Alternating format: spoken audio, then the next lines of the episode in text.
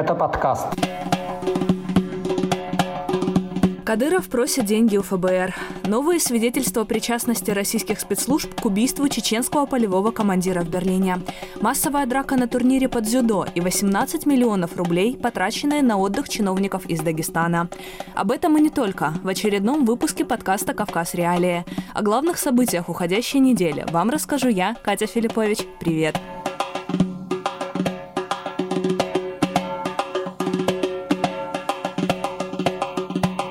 Практически весь Северный Кавказ оказался в красной зоне по уровню интернет-цензуры и фактов насилия в отношении журналистов. В список попали Краснодарский край, Адыгея, Северная Осетия, Дагестан, Ингушетия и угадайте, кто еще. Совершенно верно, это Чечня. Согласно докладу правозащитной группы «Агора», республика в 2020 году стала абсолютным рекордсменом в России по числу известных фактов применения насилия за распространение информации в сети.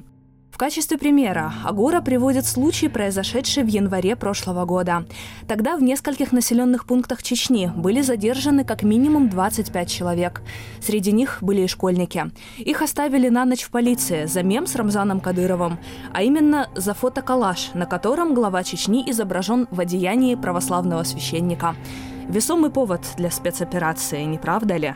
Отмечу, что Агора считала только те факты применения насилия за распространение информации, которые произошли на территории России. То есть, например, убийства и покушения на критиков Кадырова в Европе в докладе правозащитников не учитываются. А таких в 2020 году было сразу несколько. Во Франции был убит чеченский блогер Имран Алиев, в Австрии – Мамихан Умаров. Еще одному блогеру, Тумсо Абдурахманову, удалось выжить после покушения в Швеции. Главный редактор издания «Кавказский узел» Григорий Шведов считает, что эти преступления выделяют Чечню на фоне остальных субъектов России. Даже тех, где уровень насилия в отношении журналистов и блогеров тоже высок. Об этом Шведов рассказал в комментарии для нашего подкаста. Чечня вышла на другой уровень, абсолютно на другой уровень преследования, который недостижим, я предполагаю, не для одного региона России. Это преследование тех, кто публикует информацию не в своей республике, но за пределами республики. Дело Тифсуркаева, да, это похищение человека в Краснодарском крае, доставление его в Чечню, пытки его там. Или совершенно другое, публикация «Новой газеты», когда через российскую судебную систему, правоохранительные органы, чеченские власти добиваются, чтобы эта публикация была признана фейком, была деактивировано, чтобы было вынесено решение суда. Какие другие регионы Северного Кавказа или России могут похвастаться тем, что они могут так, у них такие длинные руки, что они могут так заметно влиять на освещение ситуации в республике, при этом влиять вне республики. Или давайте вспомним с вами про убитых блогеров. Двух блогеров убили в Европе вообще, одного во Франции, другого в Австрии, блогеров, которые публиковали информацию о Чечне и о ее руководстве. Насколько длинные руки у тех, кто осуществляет давление на независимые, критические, я бы так сказал, слово независимые, неподходящие, на критические публикации, если они доходят до других регионов России и даже до других стран. Я считаю, что Чечню не надо считать рекордсменом у нас в России, потому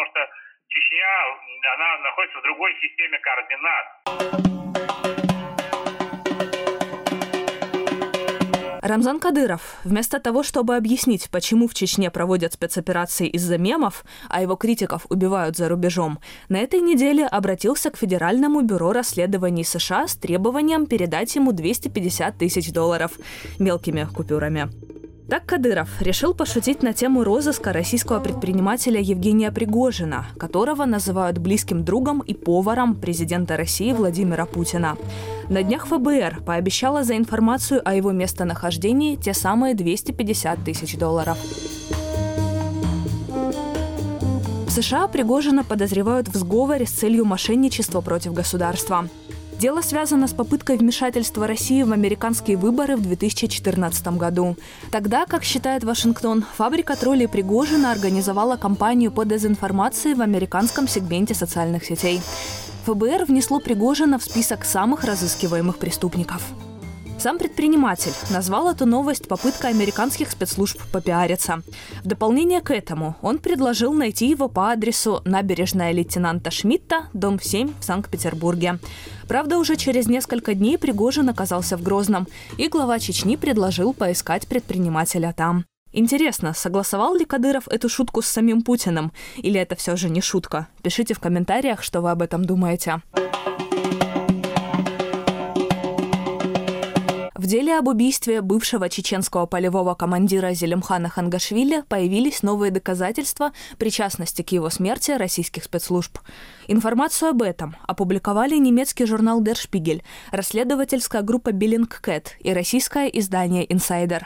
Они провели совместное расследование, посвященное жене предполагаемого убийцы Хангошвили.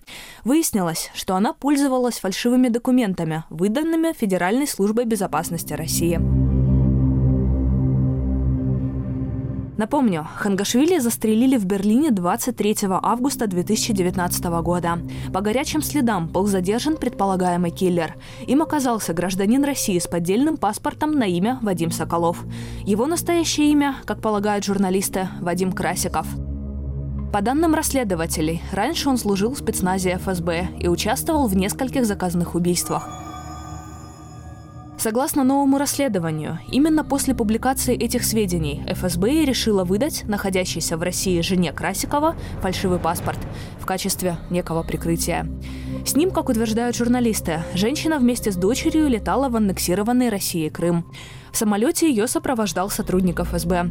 Кроме того, жена Красикова несколько раз пользовалась телефоном своего мужа и звонила с него сотруднику Федеральной службы безопасности в звании генерала. Имя женщины СМИ не разглашают. Сам Вадим Красиков содержится под стражей в Германии. Прокуратура страны считает, что он действовал по заказу руководства России. Мотивом убийства, как считают в Берлине, послужило то, что уроженец Грузии Хангошвили дважды воевал против российских войск.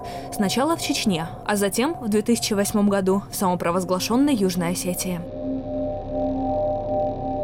Кремль причастность к этому убийству отрицает.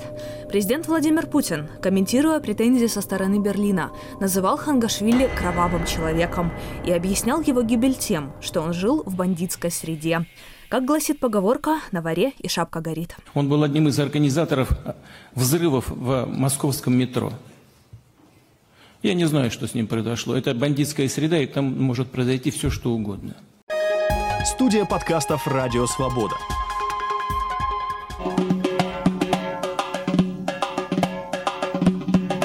Следующая новость из Кабардино-Балкарии. Там суд вынес приговор по резонансному делу в отношении черкесского активиста Мартина Кочесока. Его приговорили к 3 годам лишения свободы условно, с испытательным сроком на 1 год. Таким образом, суд признал активиста виновным в хранении наркотиков. Кочесока – глава общественной организации «Хабзе». Его задержали в Кабардино-Балкарии летом 2019 года. В машине активиста полицейские якобы нашли пакет с наркотиками. При этом понятые, которые присутствовали при осмотре автомобиля Кочесока, сами состояли на учете за употребление наркотиков. Можно сказать, это уже классическая схема задержания неугодных российским властям, когда полицейские привлекают в качестве понятых уже знакомых им людей, которые, вероятно, и сами находятся под угрозой уголовного преследования. Подобным образом происходило задержание и журналиста-расследователя Ивана Голунова. Кочесока неоднократно заявлял, что запрещенные вещества ему подбросили.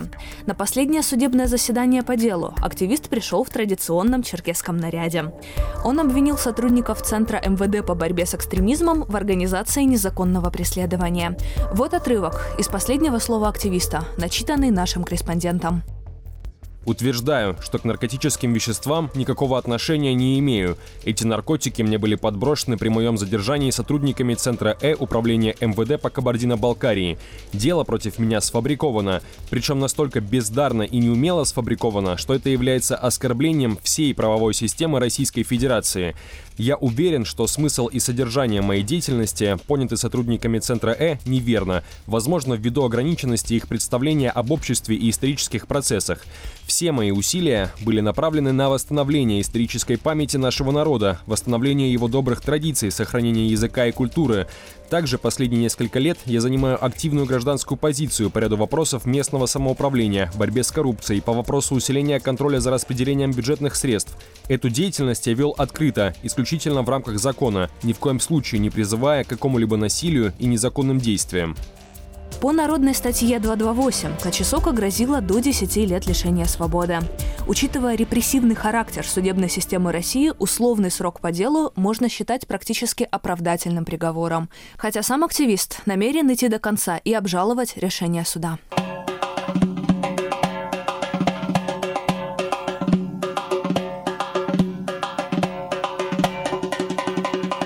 Напоследок, две новости из Дагестана, не связанные с пытками, похищениями или уголовными делами. Ну, по крайней мере, пока.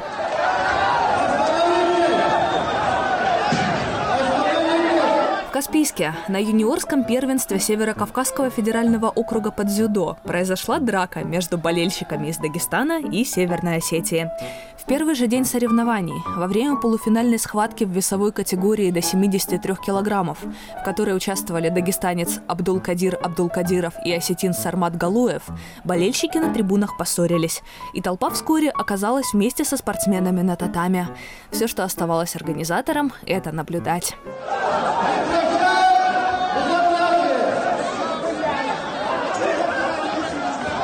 На следующий день турнир остановили и отменили. Дисциплинарная комиссия Федерации дзюдо Дагестана начала свою проверку. Вряд ли она установит зачинщиков этой драки, тем более, что в интернете выяснение отношений между дагестанскими и осетинскими болельщиками все еще продолжается, в том числе и в комментариях на сайте «Кавказ Реалии». Наверняка известно одно – из-за массовой драки Дагестан, вероятно, не сможет провести чемпионат России по дзюдо. Хотя до этого дворец спорта в Каспийске, названный в честь легендарного аварского спортсмена Али Алиева, первого пятикратного чемпиона мира по вольной борьбе, принимал не только чемпионаты России, но также чемпионаты Европы и даже чемпионаты мира по различным видам боевых искусств.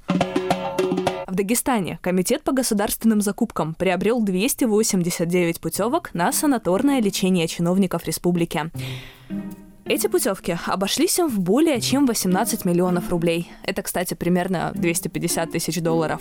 Отдыхать дагестанские управленцы будут в Ставропольском крае, Сочи и аннексированном Крыму. В контракте подробно прописаны условия размещения чиновников. И вот тут начинается самое интересное. Например, путевки в Кисловодский санаторий «Виктория» должны включать, я перечисляю, нарзанная, хвойно-жемчужные, йодно-бромные и вихревые ванны, лечебные души, массажи, кишечные и гинекологические орошения минеральной водой, ректальные и вагинальные грязевые тампоны, УЗИ, а также ультрафиолетовое облучение крови. Чиновников разместят в номерах с уже включенным питанием в ресторане по системе «Шведский стол». Кроме того, в ряде условий для санаториев прописаны диетическое питание, аквааэробика и скандинавская ходьба. Надеюсь, у них есть там где-нибудь аквадискотека для аквааэробики. Примечательно и то, что только 60 путевок из этого тендера должны быть приобретены у дагестанского санатория «Каспий». Это были главные новости Северного Кавказа за последнюю неделю. Пожалуйста, подписывайтесь на наш подкаст, ставьте ему оценки и делитесь им с друзьями. С вами была я, Катя Филиппович. До встречи в следующую пятницу.